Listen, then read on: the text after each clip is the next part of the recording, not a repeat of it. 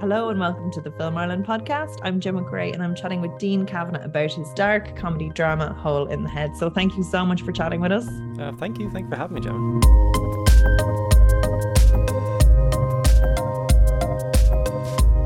It's, it's a very fun, unusual, experimental film, very tactile. And there's kind of like a darker thread through it that makes it inherently more watchable than thing than like a, your traditional experimental thing, because there's a mystery. Yeah, totally. Yeah, yeah, exactly. There's like a mystery narrative. There's um, there's the whole play of of format. Um, and then on top of that, you know, there's a really weird structure of a narrative, and then underneath that, there's this mystery film that's kind of in there, and there's like a yeah, it's it's, it's got a bit of everything. It's a bit of everything. And I was thinking to myself, it's not not early Darren Aronofsky or with a with a flavor of Wes Anderson production design and and pacing and uh, voiceover and stuff like that. Like, so there's like nods to, to, to very sort of well-known pieces in there as well. Yeah, yeah. There's a, there's a few little things in there, definitely. There's um, it, touch, it flicks a lot of buttons in, in, in more ways than one. But um. Yeah, there's definitely a bit of Hal Ashby in there, you know, a bit of uh, Harold and Maud, a bit of Being There, a bit of it's kind of a smorgasbord of, of kind of, I don't know, film history or stuff I like anyway.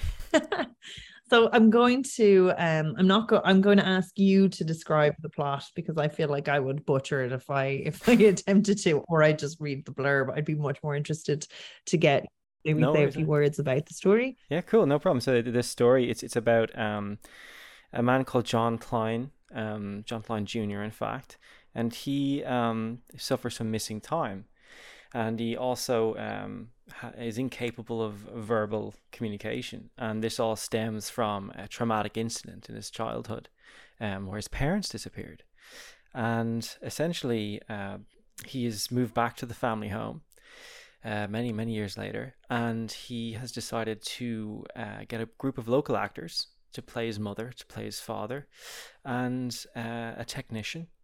And he's going to re kind of reenact or recreate or repropose his family home movies, with the idea of maybe somehow solving how his parents disappeared, of somehow remembering. But he's the most unreliable narrator in history. You know, he he can't remember. He's so unreliable. You, you just can't. N- n- not even his coast is. Uh, not even the characters uh, around him even believe him fully, um, and he doesn't really believe at a certain point uh, his own story, perhaps. So it's really this very kind of straightforward little little narrative that just gets intercepted and that gets kind of uh, decomposed by um, the film itself. Um, I guess losing track of itself. Um, slowly we. we lapse into the uh, the film that he's making, so it becomes a film within a film within a film, and we lose track of reality. And it's I guess it's a way of uh, depicting that sense of lost time that he is afflicted with.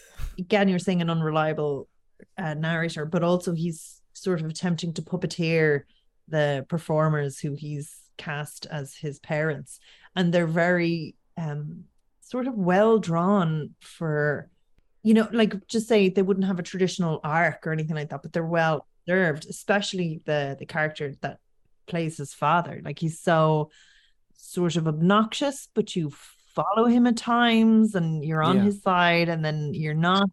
Like, he feels he's, and again, this is, this is what I think was so interesting about it. You tackle the themes mm. of abuse, and he's quite clearly like a narcissistic character, yeah. but again, like, John is so unreliable himself that you're not sure who to root for. And I thought that was a very interesting dynamic, and again, very well realized. I'm just wondering, mm. so this is um, an Arts Council funded, this is their authored works, was it? Oh, this is not, this is an author, this is a, just a project award, um, one of the project awards. It does, it does look a million dollars though. Okay. A very resourceful and crafty project uh, award is the way I would I would put it. Um, yeah, so it's developed in that way. Oh wow! And we had like the yeah we had the three year well it's usually a year turn turnaround on one of those, and um, because of the COVID situation, we had ex- uh, extensions. So it became a bit of a three-year project. Um, so that's kind of how it came to be, really, through uh, entirely due to the Arts Council. Wow. And was it always pitched as a as a project award feature? Like, that's ambitious. What would the yeah the budget be on that? Um, the budget we had for this, well, I think the budget limit on the project awards are, I think it's like seventy or eighty. Um, we didn't have anywhere near that. I think we had around forty-four. Very... The idea was to make a very small um chamber piece that wasn't quite entirely set inside one space, and we got the project award to fund it from the Arts Council. And then um I decided at that point to kind of develop the screenplay a little more and more and more, and then um um then I decided to call, when I saw how uh, expensive it had become uh, on paper, I sort of called in a lot of favors, because Uh, in the industry, I, I'm working in film for around fifteen years, um, maybe, yeah, around fifteen years. And, you know, I started out, even beyond that, I mean, I started out when I was like fourteen, fifteen, like doing Pink Pages, like I think it was like even like series one of Raw or something, like knocking on car windows looking for, for work. Um, um, yeah, so I, I accrued a lot of favors and I decided to cash in on them. Um, and that's pretty much what we shot in Ardmore Studios. Actually, we shot uh, in a few different places, all down to the fact that, you know, I, a lot of friends and a lot of work went into helping people on their projects, and then the time came where they had to uh, fork in, uh, fork out, I should say, uh, on on this one. So yeah, it, it doesn't look like the budget that it is, um, in, in a good way, I hope. Um, but that's really down to just having the time to really patiently and rather forensically just work out everything, like every shot, every uh, location, the production design and everything. So it was like really, again, the time that COVID allocated to that really helped, because the turnaround for the project awards only a year. Mm-hmm. So yeah, so we were able to just take that to our advantage. And how did that work? Did you have a certain amount of shoots with the actors and then you'd bring your lead back in to do bits and bobs? Like, what was your process with that? Or, or was it just done on separate locations over a long period of time? Yeah, a bit of both, actually. So we had um, one kind of large shoot to begin. I think it was late um, twenty twenty. Um, I think there were a few smaller shoots peppered before then in the summer. Um, but when things got a bit more flexible with travel and stuff like that, we're able to fly over. Um, actor James Devereaux, who's he's from London, and um, he came over. And then, I mean, once that happened, that was like essentially everyone's isolating because no one can get sick. Because we did have a contingency plan, but ultimately there's a certain point where that will fall through. Like if you're mid-shoot, you've already spent the money, so there's no real contingency, because to set it back up again would be, you know, disastrous. So everyone had to be on their best behavior, and and we basically considered as if like everyone had COVID. That's the way we looked at it. You all have COVID, you all have to isolate, you can't go anywhere and do anything for fourteen days. Um, so getting everyone in uh, was, for that first shoot, was really important. So we were all in Carlow, um, and we're shooting in the middle of nowhere, um, uh, really rural setting, really strange, quirky locations. And then the rest of the shoots were, again, as were people were needed, the small groups were kind of brought together, again being very careful about the whole COVID situation. um I was quite worried about that, but um again it all came together very slowly and very carefully, just making sure everyone was okay and and things like that, just, you know, health wise and insurance wise, and, you know, don't want to get sued, etc. But um yeah but it, it went extremely well, um and it was very staggered out. And as you say, you know, but then we were able to work with John Curran, who's the lead, who plays John Klein, um and we were able to go away with him to different locations for long stretches and just film with him uh for in you know Uh, at different points throughout the year. And uh, we filmed in Kerry, we filmed in Cork, we filmed in Galway, we filmed uh, in Dublin, we filmed in Wicklow, we've I'm sure I'm forgetting someplace, Carlow. Um, we filmed all over the place over the two, over the two or so years. That is so. A very well stretched budget. My God, like the scope of it, because it does like it, like it just looks like something that's so big. The production design is so polished. The the feel of it, the the vibe, it's so nuanced and textured. And then the sound mix, like the mix is incredible. Yeah, Killian did an amazing job on that, Killian Fitzgerald. Um, and we, we were working, we, we did a lot of really strange things with the, I mean, one of the main ideas really was um, we wanted the home movie material to look and feel like actual home movies. So we wanted to shoot on all the different formats, but also have sync sound. So we had a lot of... Uh, you know, some formats, for example, V H S. I mean, you can't get the cameras fully functional anymore. I mean, if anyone's listening and they have a V H S camera, let me know, it's fully functional. But so we had some that sort of worked, and we could use them for specific effects, like, which are, you know, destroying the image and stuff like that. You can feed images through the cameras and stuff. But to do synchronized sound, we had to use like high eight tape, video eight tape, which is a bit more reliable further into the nineties kind of tech. But yeah, we were really um, forensic with the technology. And when it came to sound, um, it was really wonderful working with Killian, because he's a, you know, he's a complete industry professional, worked on so many feature films, and was so generous with um, with his time. And again, we were spending so much time, you know, getting these really high quality recordings um, and then destroying them, like rather forensically with Killian, you know, degrading them, making them sound like this type of tape from this era under this condition, or that type of tape. And then of course as well, some of the audio is also recorded on quarter inch tape, or printed onto quarter inch tape and then digitized, or on cassette tape, or things like that. So it was really textured um, process, and Killian was incredible. And we also worked with Ollie, Ollie Ryan, who's an incredible musician, um, composer and sound artist, and he did some really great work on the sound as well. And the film, um, a lot of the Foley I I, I did myself mostly. Um, worked with a guy called Sam McHugh, who's an incredible guy, and and really it was just, we made the film pretty much the way the guy in the film makes his film. So it's a strange, it's a strange thing, but um, it's very layered and very textured.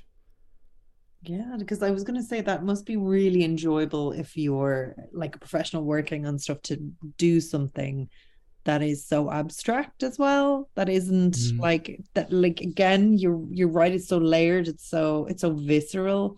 It's so abstract. It's not, you're not going, oh, someone's eating, I'm going to make a crunching sound. You're just going, how do I, how do I evoke oh, no. sensation? How do I do this within the realm of... of oh, we love so- playing with things where like we would just use sounds that were alien to the situation. Like if someone's eating, we'd focus on a sound that would be very minimal, like uh, someone scratching them. So, you know, it was like playing with that situation. Again, like the film really is, it's a, it's like, um, I suppose it's about, you know, trauma and missing time. And you can... trauma in particular, like you you can do scenes like heightened drama where people are, you know, screaming at each other over a dinner table, for example. And we have a dinner table scene, but the purpose was not to to show, to explore the theme in that way, was and that was to do quite the opposite, but to have a very muted kind of scene where these tensions are kind of there, but explore those themes really through the grammar of cinema, through the editing and through the sound and through the structure of the scene and through the structure of the f- film as a whole. So it's it's a different way of of of looking at those, of experiencing those kind of themes that maybe in a more commercial, traditional narrative film, they'd be much more at the forefront. Um, so it's kind of incorporated in the structure in a way. So, I mean, so the example of trauma, for example, I mean, um, it's the idea of like a, a cycle or a perpetual recurrence over time. And so the film has multiple beginnings, multiple endings, scenes play out different ways, you know, different times. It's a level of repetition. So it's not. So, yeah, so the dinner scene or scenes like you would see in an ordinary film are kind of taken and kind of approached quite differently. Um, I did find the dynamics to be very interesting, the dynamics between um, Lynette and her co-star in it. Oh, James, yeah. Yeah, like there was just, they felt, even though they were just talking about, obviously, their script, it was like, there was just this weird moment in like the animosity at times, and then in the kind of casual bond between them. Like it was a very yeah. interesting, it was very interestingly done all through that, you know, one person holding the camera, moving it around. Like it was, it was sort of unnerving, given that yeah. it's such a heightened concept as well, that you have those, and you're kind of leaving them to it as well. Yeah. Um, how do you achieve that with your actors? Like, what? How you said you were working on the script first of all, so you, your subject matter, how formed is it when you go in? If it's something that's so free flowing and it was very scripted, there's very little improvisation. It's almost entirely scripted. I think by the time we got to the set, there were, um, I think there were seven full drafts, and each with like four revisions or something. Um, and we did all the prep in Zoom, which was really strange because I think it's really hard to gauge if people have chemistry, you know, on a Zoom call, like a group call. Um, and then you have things like signal and microphone quality and lag and things like that. So you're trying to hit beats, but someone's coming in like a few seconds later and you just don't even know, is it the script that's the problem? Is it the, you know, so we really hadn't, some things worked very well. Um, and then like, and then other things we had no idea if they'd work until we were in the room together. And that was really exciting. So when we actually got there and we ran the scenes, it was like, oh, okay, great, this works. Okay, excellent. But they were incredible. James, uh, Lynette, uh, John, and John Allen, who's also in the film, and really going through all those painful Zoom calls. Um, and then it finally came together and we're in the room. Yeah, that the sound guy character, I just... We know that guy, don't we? Yeah, yeah, it's so funny. Like, he was just so like these performers and then the the kind of the the the, the wild genius um author, and like the sound guy who's just like eating his chips. I don't know. Basically, yeah, I've been in situations know, like that on like, things. Yeah. He's like, sure, you guys do your thing. I, he I becomes really... almost like this this weird kind of like fulcrum, like this weird kind of character who you kind of look at for, he's like the only sane one in the room. But then you begin to go like, oh, really, is he? Because he's involved in this, you know, he's invested in this in a way that's not been fully explained. Yeah, I did like, I found that kind of recognizable as the, as the trope characteristics of these specific characters. I thought that was quite funny as well. Oh, great. Sometimes when you saw him, it was like, it's almost like an office thing where you're there like, yeah. Oh, yeah. Sorry, this is the podcast. I was doing that like awkward eye motion to camera, look away and then look back. That they do in documentaries. Is, like, oh yeah, of course, yeah, yeah, yeah. Oh, that's it. That's pretty much it. That's the awkwardness, isn't it? So, what was your? Um, so you had this script ready to go. Yeah, like it was. Yeah, so it's like it's. I suppose. Um, It's not really a narrative film. Like, it is a narrative film, but it's, I like the term experimental narrative. I think I first read about that when I was, you know, reading about the filmmaker called Raul Ruiz, Chilean filmmaker. He makes, he's a very, his filmography is like extremely, uh, almost indebted to literature.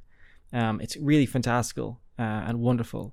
And at the same time, it's extraordinarily cinematic. Like, it could not exist any other way. Um, And this idea of experimental narrative, I kept, you know, it's something that I thought fit this idea quite well.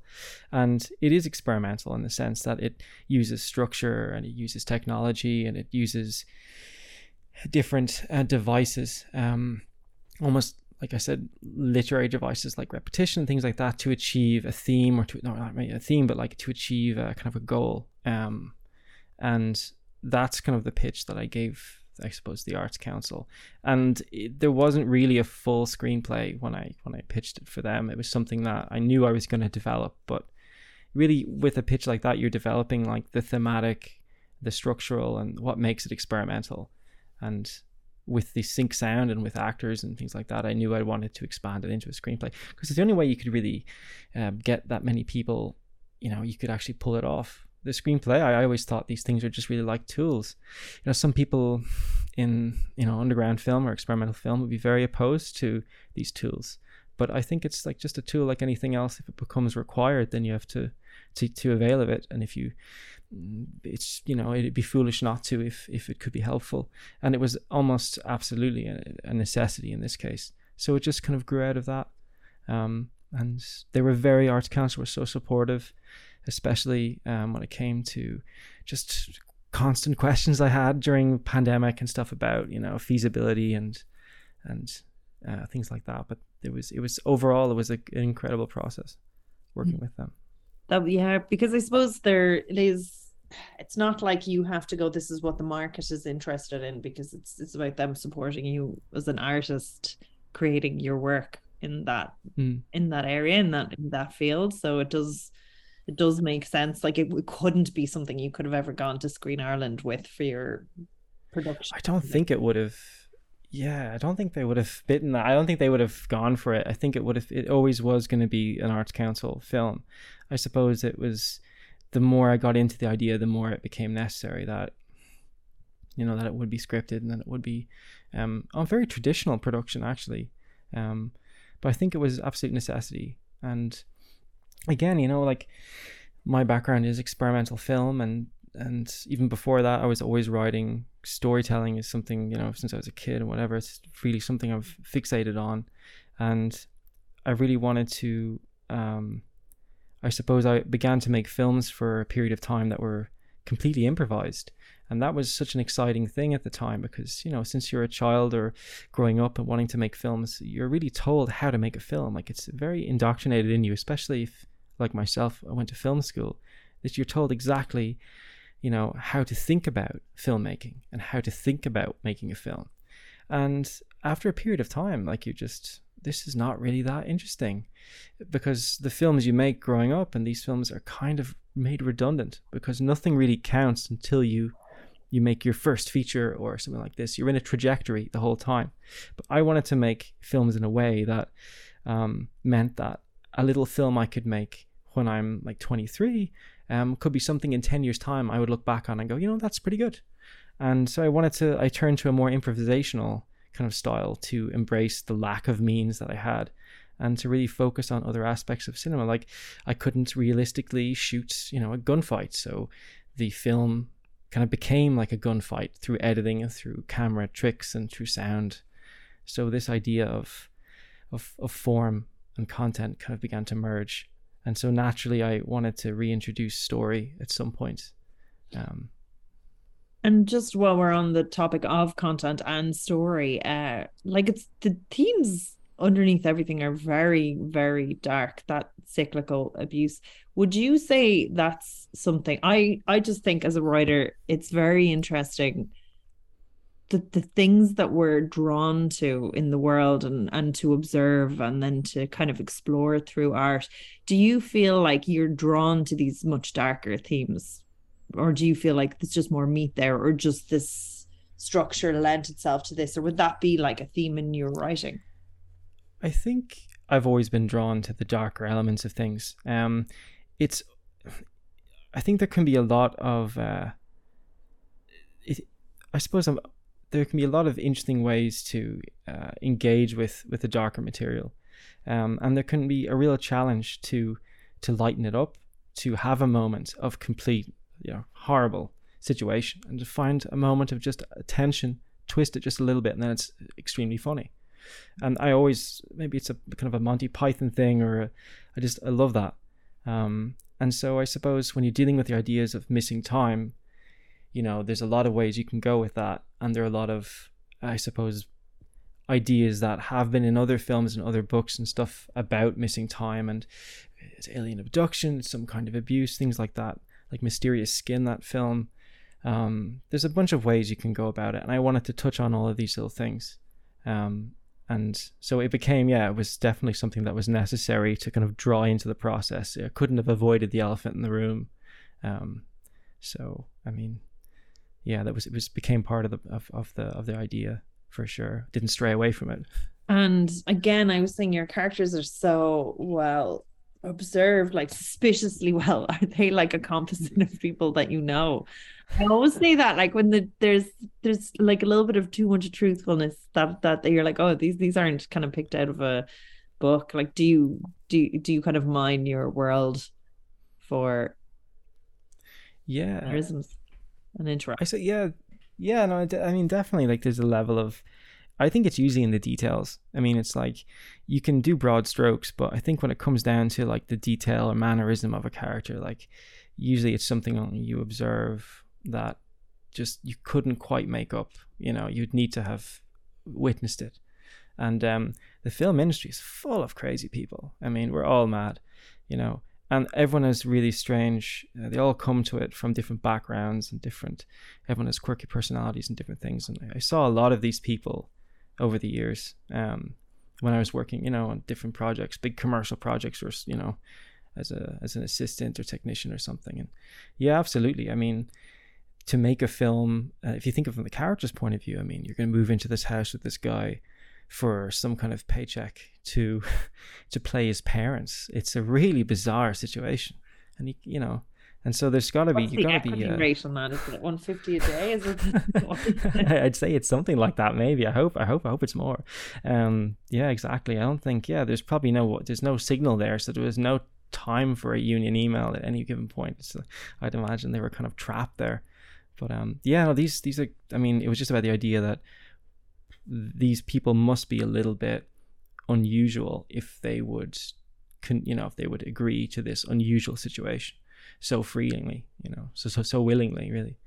Um, but yeah, there's a little bit of reality, uh, a lot of fiction. I, I I guess auto fiction is probably the the term that's thrown around quite a lot, and um, there def- it definitely is an auto fictional work to a degree. Um, I suppose John's the lead's character's. His whole process of making films is something that's been cannibalized from my experiences making films. Um, so there's a good bit of reality in the in the fiction for sure.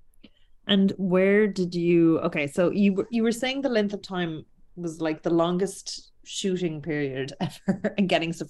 As were you kind of compiling and editing it behind the scenes, or did you wait till you got it all together and then put it all together to see what it looked like? What what was your process?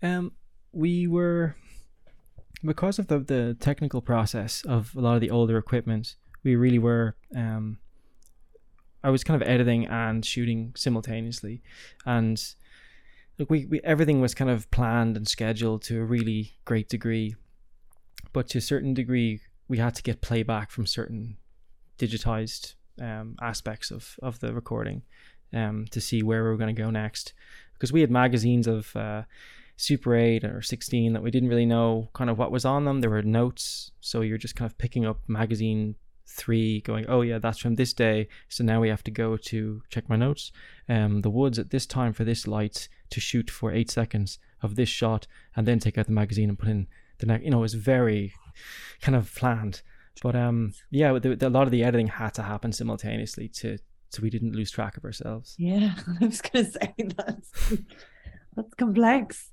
And like, so did you wait till it was kind of finished before going, sending off for the sound mix, or would that be something you'd bring on board, the sound mixer, as you were going and go, this is the theme, this is the tone, this is where, where we'd like to be at? Do you want, like, what's easier for that as a project flow? I suppose we went to sound mix when I was just getting into the uh, edit, and confirmed kind of what I wanted to do and what I was looking for. And once that was all agreed, you know, I, I stayed in contact um, with Killian Fitzgerald, the sound designer and mixer. And then I did a good chunk of pretty much most of the sound edit myself. Um, and so everything was kind of happening to a point where once we get to that, we had a very short period of time with the design and the mix um, that we could just maximize on the time we had. So I tried to do as much of the work as possible, the the the, the grunt work really. Um, but yeah, it was the, the sound mix was done separately. The the sound edit, everything was in like a traditional post production workflow. Really, it was just like, you know, the offline edit, the um, then the the the sound design and Foley. I think even towards the end of the sound design, I was still running outside to get footsteps or to get sounds of gravel or, you know, the usual stuff. Or in Coggle's course, the sound of, of people in the pub next door shouting.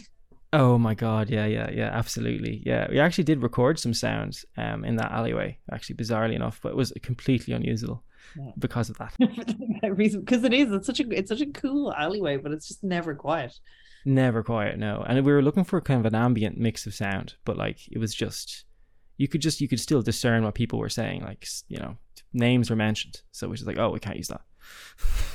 Threats were made, names were mentioned, you know. So yeah, um, but that's a great little space. Shooting around Dublin is kind of was easier, you know, during lockdown. I mean, I imagine a lot of people made a lot of B-roll for a zombie film or something. Um, we really enjoyed it for sound. We went out, um, Anya Mahler, the producer, and I went out to like Phoenix Park. We got lots of trees creaking, something you don't really hear without background sound pollution. Um, a lot of footsteps, a lot of stuff, building up this little library of sound. um, because quite a lot of the film is shot completely silent. Um, so it's all placed. That's very interesting, actually. So everything, or like most parts of it, were layered on top, which... Pretty much. I mean, I have this one memory of um, just sitting at the foot of the bed with a load of leaves that I'd gotten from outside the garden one morning. It must have been around seven a.m. because I, I just, oh, I need this recording of leaves. These leaves have to go in. And I just picked them up and I just woke up. I was just crunching them all over myself to a, like a mic setup and everything. I was just like, at that moment, just like, Jesus, what am I doing? But yeah, there was, yeah, that, that kind of happened. That's very exciting. No, but it is. It's like one of those kind of like snippets in time, or if you explain that to your much, much, much younger self, they would be like, what? You're doing yeah. what now? Oh my God. I mean, there's a film to be had there of just, I mean, I thought about just me with the, I mean, yeah, I mean, absolutely. Just a whole film of just doing these things. One man and his leaves. Yeah, absolutely. Oh. fifteen minutes long, black and white, you know, CinemaScope, shot on, you know, sixteen mil, Super sixteen, you know, anamorphic, you know, absolutely. Oh, it's all there. Absolutely. We should talk after this. We should get it done. Next next year's Project Awards. There you go. uh, so it had its premiere at this year's Galway Film Flat, which is a real sort of industry um, festival. Yeah, what was really well. The reception like? Was it nice? Yeah, it was, it was, it was great to see something like that again. That's so visceral, that's so textured, that's so layered on a system like that was be fabulous. Yeah, it was great. It was great hearing the film, you know, as it was intended to be heard, like, you know, proper surround sound, you know, Dolby uh, system, and then seeing it really a beautiful projection. We're in the Palace, and um, really, really great, um, great reception, really great audience. Really nice Q and A. Um, Will uh, Will Fitzgerald is absolutely incredible. So, um, so supportive of the film. Um, he really he gave us like we had the biggest screen in that cinema, and we almost I think we almost sold it out, um, which is really weird because this is like it's it is it is an experimental film. You know, at the end of the day, it's uh, even though it has these, you know, narrative aspects, it is quite challenging in some in some degree. So um, people really liked it. They really liked it. And we, we also screened in uh, Revelation Perth International Film Festival as well, which Jack uh, Sargent um, programs. Um, and yeah, it was that wasn't that, from what I heard. From, I couldn't go to that because it was on the same time as Galway, but apparently that was it was great as well. It was yeah. So the reception has been really great so far. There was good, solid writing in it. The mystery setup was really engaging. You. You, you you kind of held it as, as what's happening, what's going to happen. Um, and even though it was experimental, it just, the, the grain of truthfulness to the emotions behind everything. Mm-hmm. Like my one of my pet peeves is when it's it's just all for show and there's nothing underneath it. Sure. You know, yeah, like yeah, like yeah. What I really enjoy is if there's like, you know, you kind of you you you, you peel away all the, the leaves and the, and there's something quite interesting underneath it. Oh, that's great. Yeah, that's great to hear. I keep saying like it's it's just such a well observed dynamic between between that pair that you're like you're you're, you're I'm invested right till the end, mm-hmm. which, which I can mm-hmm. definitely say that. Um, no, they were great. James Devereaux and Lynette Carlan were just absolutely incredible to work with. Um, absolutely. And um, John Murphy, a k a. John Atma, um, he just plays the narrator character. He was incredible, just incredible to work with as well. And John Curran, I mean, there'd be no film without him. He really is the film. Yeah, and like that as well. Like he does a good job of, of selling this character. Yeah. You don't know who he is, what his plan really, mm. you know, you you get his kind of erroneous plan, but you don't know his true intention, and, and yeah. you don't sort of trust him as, as you're going by. And I was like, that's an interesting thing and difficult thing to pull off if you're if you're yeah. so silent. So yeah, exactly. Yeah, but no, it, it really it really works. Um, and then I'm like, what has the has anyone kind of reached out and given kind of feedback, like has now that it's starting to hit the yeah we well we got, um there was a write-up um in the Irish Times by Donald Clark. He seemed to really like the film. Um he gave really generous coverage coverage of the film when it was at the F L A, and um yeah he really really liked it and was um, very generous, and he uh gave us a, a feature in the Times recently um, dedicated to the film. So that was great. And it's it's really helped get people thinking about, you know, other types of films, other types of films that maybe they think, oh, I might not like this kind of thing. This might be a bit too strange or too experimental or something. But really, um, it could be very enjoyable um, in a different way. You know, it's not your your Marvel movie. It's not your, you know, Netflix action movie, but it's it's something different. And I think he really opened up um, that to audiences. And I was very grateful for that, um, from doing that.